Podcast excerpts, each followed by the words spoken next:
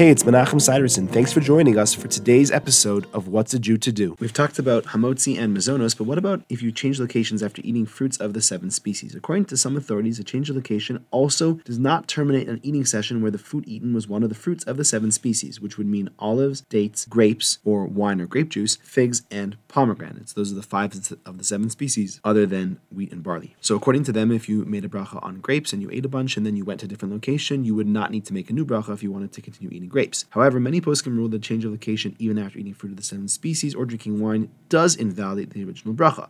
Therefore, ideally, one should not change location in such a case, as it would create a doubt as to whether you needed to make a new bracha or not. After the fact, b'diavad, if one did change location after eating a kazais, again, it's got to be a kazais of one of the fruits of the seven species, or in the case of wine or grape juice, after drinking a revi'is of the wine or grape juice, then you should not make a new bracha in the new location. You should rely on the opinions that you do not have to. Thanks for joining me. I look forward to seeing you tomorrow.